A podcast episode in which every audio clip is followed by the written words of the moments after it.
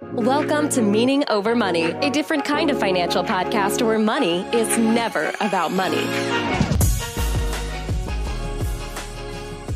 Welcome. Thank you so much for tuning in. It means the world to us that you would spend a part of your week with us. Now, today, I'm going to start with some feedback that I received from a young person that, that reached out to me through DM.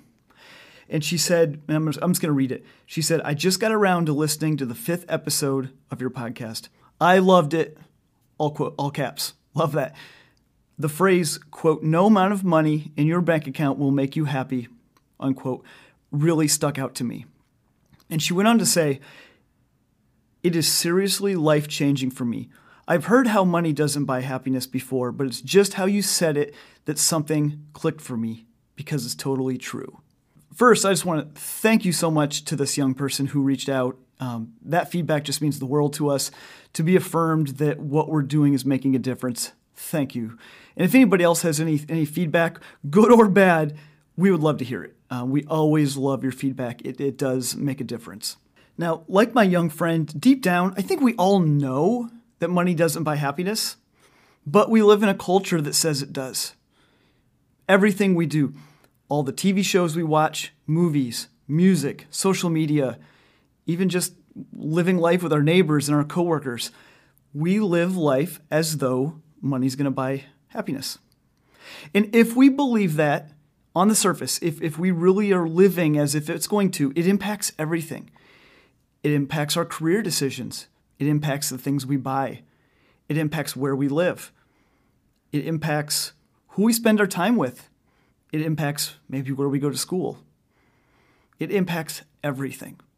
There's one thing that I really love, and I've started to love it about 10 years ago through some books and some podcasts, but behavioral science. Why do people do the things they do? This stuff fascinates me.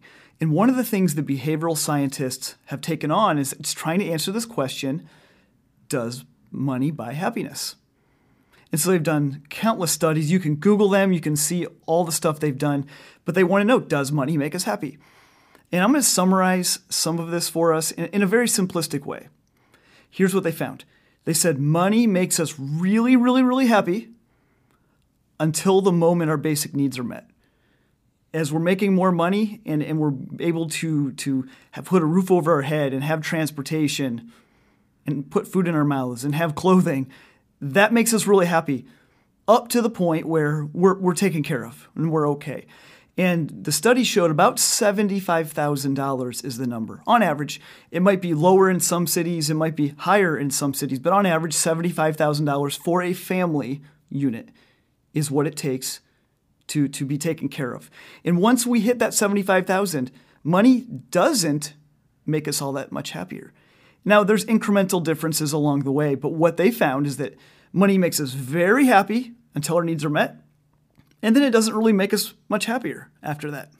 And I think I can really relate to this as I as I relate to my own journey and I relate to some of the folks that I've coached and and I remember when I was just starting out and I had an entry level salary and I lived in an absolute dump of an apartment and I I had no K car it, and I look at my life back then I was really, really happy. And I would say, there, in some regards, I was happier then than I was fast forward many, many years, making many multiples of that income, living in a nice brand new house, driving nicer cars, going on much nicer trips. I was happier when it was simpler. So I don't think money made me happier. And I see that in some of my clients. I have I have clients that make $36,000 a year that are some of the happiest people I know. Truly, truly living meaningful, fulfilling lives in, in with deep joy, making 36, 37, 40,000 a year. Conversely, I've worked with people that make 500,000 a year, 600,000 a year, 700,000 a year that were not happy at all. They just weren't happy. There's a lot more that goes into it than what's your income and how much do you have in your bank account because I hope by the time you're done with this episode, I hope that you start to believe a little bit it's not the money that's making the difference. Now it is it is true going back. It is true. If you if you can't even pay the rent and you can't afford to keep a, a reliable car at uh, some level of reliability, and if you're struggling to, to get food on your table, yes, that sucks. And, and you're not going to be happy, you know, quote unquote, happy with that. That's hard. There's a reality that, that many people face of, of just not having enough. And I'm not talking to this group of people. This group of people, we need to get that figured out.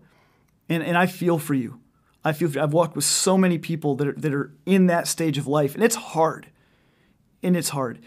And so I just want to recognize that. I want to name that for what it is because there are people that are struggling. There's a lot of people struggling.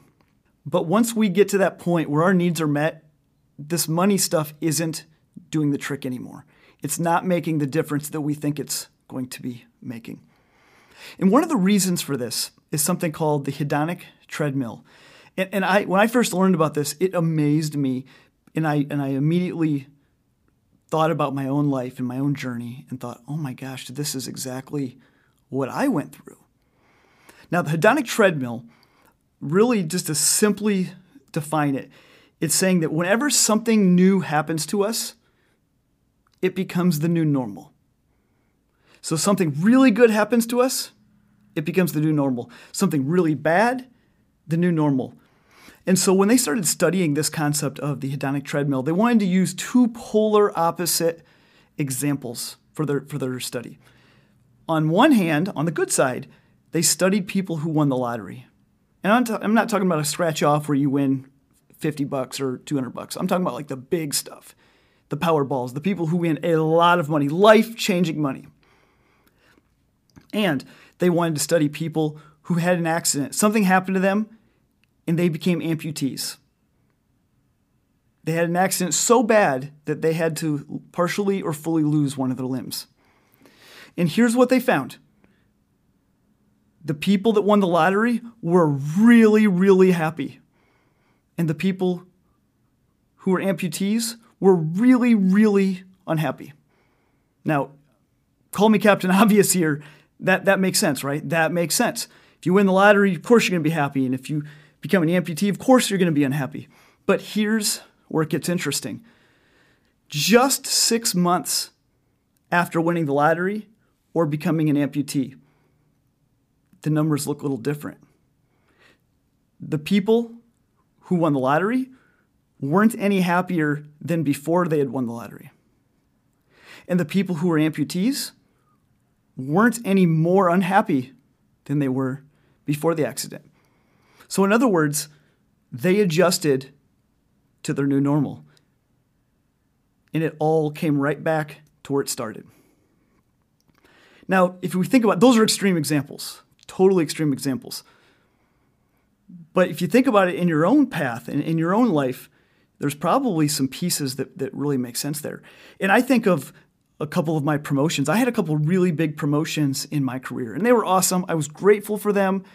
Um, it was really a, a culmination of, of a lot of work and recognition. And I don't know if I deserved it or not. Part of me felt I did, but then, you know, sometimes you just don't. Um, but it was a big deal in my life and in my career. And I remember on the heels of that promotion and, and the pay raise that you get with it, I remember thinking, oh my gosh, everything is going to change now. My life is so much different. And then it really wasn't. It was for a bit, and then it just became the new normal. And over the course of 15 years, when you go from a, a entry level salary to something many, many multiples of it, it's kind of like boiling a frog. You don't you don't really feel like it was a drastic change, and, and not a lot changed because of that. And then I also think about some of the bonuses I've received, and, and I've received some pretty big bonuses along the way, and those were cool getting those was, it felt life changing. And in a way it was. But like two days after those bonuses were paid, nothing. It went back to normal because the hedonic treadmill is in action. And so that's a real thing. And I think as, as you look back at your own journey, I think you're going to see the hedonic treadmill in action in your own lives. So if, if I'm making the argument that money doesn't buy happiness, what does. So the behavioral scientists they've they've studied this at length, and so they've really boiled it down to a handful of things that that move the needle. And there are a lot of things that move the needle, but from from my research and from looking at all the different studies and the different angles, there are three things that stick out to me of what causes happiness if it's not money. Number 1, work that matters. Work that matters. And if you think about it, this probably makes sense. We spend half of our waking hours working. So, of course, if that half of your life is good, if you find meaning in what you're doing, of course that's going to make you happier. If you wake up every day and you're dreading what you're about to do, there's no amount of money that's going to make you happy. But if you wake up every day looking forward to what you're about to do, there's nothing better. There's nothing better. And I remember um, I, had, I had a former coworker who, on on the heels of me announcing I was resigning from my my prior career and then going to do what I'm doing now, uh, this person said, "Travis, what you're doing makes you a bad. You're, you're going to be a, you're being a bad father by doing this and a bad husband." And he wasn't trying to be mean. He wasn't, but what he was getting at, and we talked about it at length. What he was getting at is I owe my family a good life. I owe them a big house. I owe them better vacations. I owe them nicer vehicles. That's taking care of my family, uh, in his opinion. And we, and we, we hash through that. But there's a reality that, that I look at. I look at when I think about careers and I look at work. If you have the best vacation in the world, and you can go on some pretty amazing vacations, you still have to go into that job when you come back.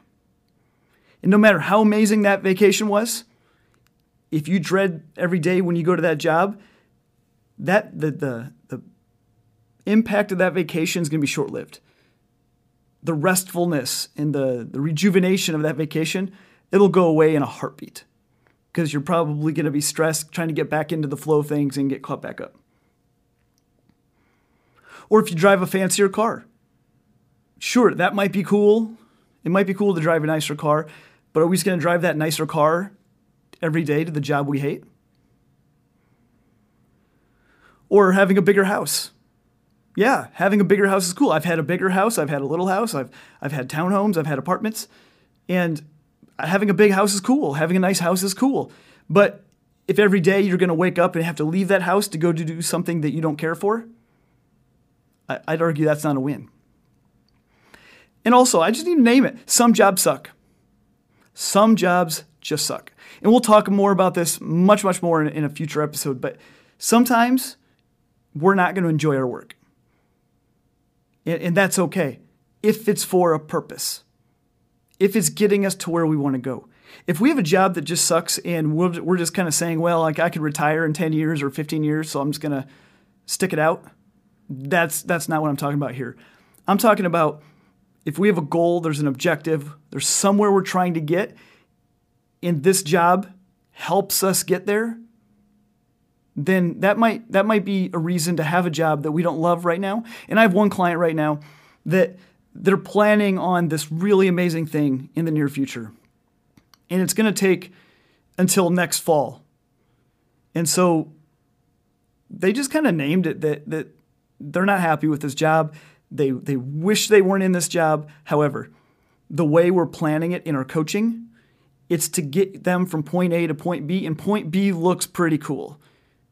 Point B is going to have so much meaning and impact, and it's a way to get there. And so there, there's, there's purpose in this job, even though they don't wake up every day loving it. And I think even me, I, have shared this in a prior episode, but I took a 90% pay cut when I left my career to go do what I do now. And people ask me all the time, Travis, was it worth it? And I didn't know what my answer was going to be when I left that job. And now, looking back, I can tell you it was worth it so many times over. I would make that decision every single time, probably even more so knowing what I know now. And, and my income's not down 90% today like it was right away, but it's still a significant amount less than it was in my prior job. And I can say with absolute certainty, I am far happier now. And it's not because that job wasn't awesome, that job was awesome. But I, I wake up every day now excited for what I'm about, to do. That's the win. That, that means so much. And so I think the behavioral scientists nailed it when they said work that matters can make us happy. I truly believe that. Now, number two, what makes us happy? Number two is having at least five people in our life who we can have deep and meaningful relationships with. Now, I'm not talking about 600 social media followers that'll click like and then they'll they'll make a comment telling us how pretty we are or how how funny we are. I'm talking about people that are real, that we love and they love us back. People that you can just be honest with, no matter how ugly that is. People that will cheer you on, even when you're doing better than they are. And that's something that I think we societally struggle with. We're, we're great at cheering people on that are below us. But as soon as somebody starts achieving, jealousy starts kicking in. And we need to find people that will cheer us on even when we're doing better than they are. And I have a few clients that it's kind of sad, but they'll say to me, they'll say, Travis, we like being able to share this with you because you're the only person in our life that, that will celebrate with us and encourage us for, for some of their financial wins and some of their career successes. And that's sad. But it's a reality that we face. And so I have several clients that are doing better financially than me and are going to do better than I will ever dream of doing. And I love that because it's not about me, it's about loving people well.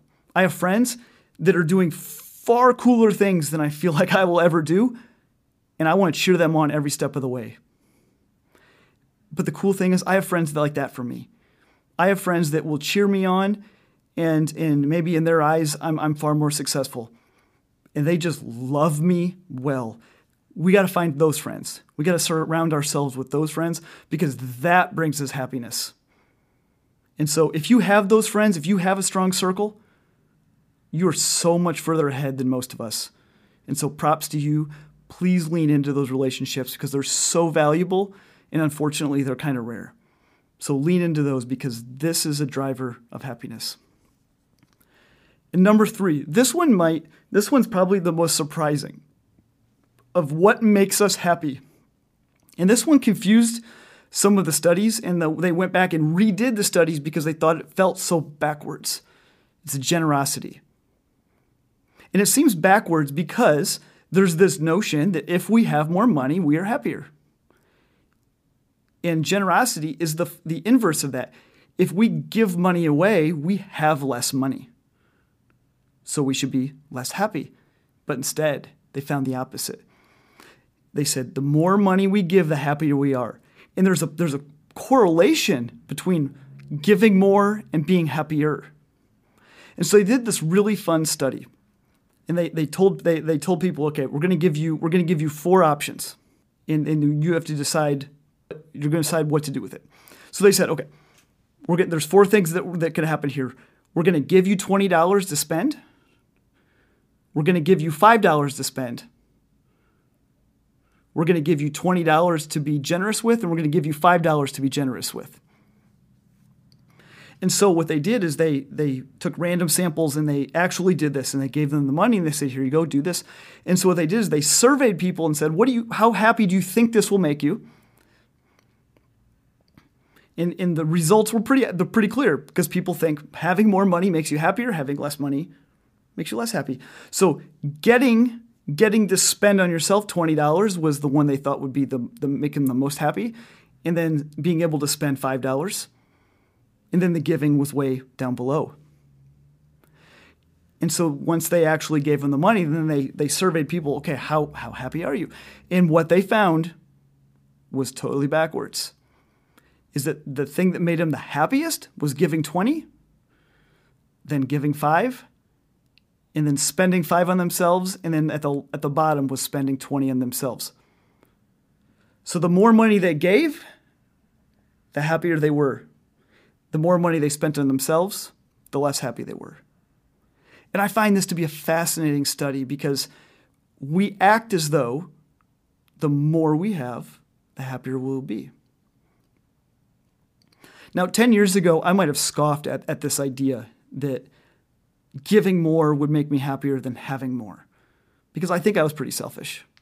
I, don't, I didn't understand generosity, I didn't understand what it meant, and I didn't understand how it would change me. But fast forward a decade, it's changed us. It's changed my, my, my wife, it's changed me, it's changed the trajectory of our family. Giving is the single best thing that my family does. And, and so, deep, deep down, I know generosity causes happiness. And I so badly want others to experience that same level of happiness and fulfillment and generosity that, that we have. And I didn't do it on my own. I had some people that were strong voices in my life, encouraging me and pushing me and holding me accountable to making steps in this in this area because it was it was a, a weakness for me. And, and to anybody that says giving isn't fun and it's not making them happy means you're doing it wrong. Giving should be so fun. And if it's not, we got to find a way to make it fun because giving should be fun because it is the, the most life giving thing that we can do with, with our money. And so those are the three things work that matters, close and meaningful relationships, and generosity. If we, we lean into those three things, we will find happiness. It will drive our happiness upwards. And again, there's nothing wrong with having nice stuff. There's nothing wrong with driving a nice car. There's nothing wrong with going on cool trips. I'm not saying that. Please don't hear me say that. What I am saying is it's not going to make us happy. We need to find things that truly make us happy. And we need to have a proper understanding and a context of what can and cannot make us happy. Because when we do that, then we're not seeking happiness in those purchases. When we go on that sweet trip, we're not seeking happiness from it. We're seeking some memories and we're seeking to have fun, but we're not seeking happiness. Know, when someday when I get to go buy my, my Nissan Z stick shift convertible, I'll do it in a way where I'm not expecting it to make me happy. I won't need it to make me happy because I already know where my happiness comes from. I know where my meaning comes from. It's not a stupid car. It's going to be fun to have a stupid car, but that's not where my happiness is going to come from. So I hope this helps you. I hope I hope something I said will either affirm something you've already maybe thought because we're hearing the opposite in our culture, or maybe it'll make you think about it a little bit differently. And I hope that you go find that happiness. I hope you go find that meaning. And then figure out what's adding value to your life. Pursuing that work that matters. Building relationships with people that are just, just so filling and becoming more generous. Because those three things do matter. If you would like to reach out to us outside of the podcast, we would love to hear from you. You can find us on Instagram. You can find me, Travis Shelton, on Instagram. You can find us on our YouTube page. Or you can find our course, Meaning Over Money, which is an online video course for young adults where we teach people how to live for the meaning and not for the money. Take care, guys. See you next time.